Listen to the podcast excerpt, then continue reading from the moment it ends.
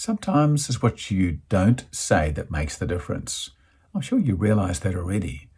You know, when someone's is saying something to you and you might disagree a little bit, but it doesn't change the outcome, so it doesn't matter, you can just not say anything.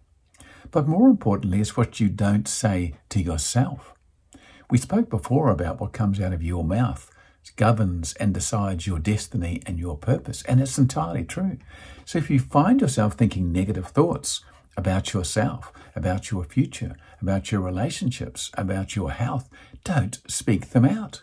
Because what you don't say can actually make a difference in your life. If you don't want to start speaking out affirmations like something good is going to happen to me today and each day and every way just gets better, then at least don't say the opposite, like something bad's going to happen to me today and I'm feeling worse and worse and worse. And every person you meet, you say it to, oh, it's getting worse, my life's getting worse. Don't keep saying it because it's affecting you. You're using the law of attraction to pull the stuff into yourself. So perhaps just mm, zip it a bit. Perhaps just don't say it. Because what you don't say can make a difference to other people. You know, if you're thinking about somebody, don't say it. If you think something negative, just don't pull it in and find something positive to think about instead. If other people are talking negative about somebody, don't join in, don't say it. Walk away from that group.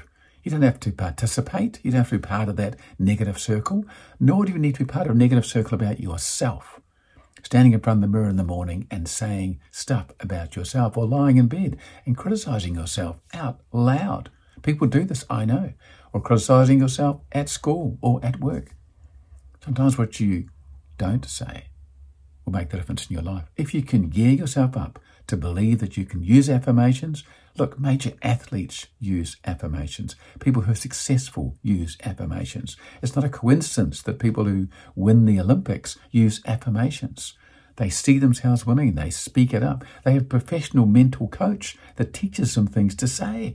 I see myself crossing the finish line. I am a winner. Speak like they know that the words control their destiny, their success, their purpose.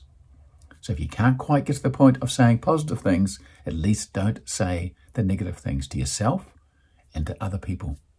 It'll change your life. You will be amazed. You will be amazed, truly.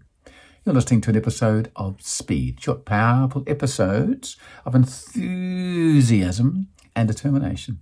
I hope this blesses you today, helps you today, helps you take every thought captive and not necessarily just spit it out for everyone else to hear, including yourself. You can do that. You can do it. I believe in you.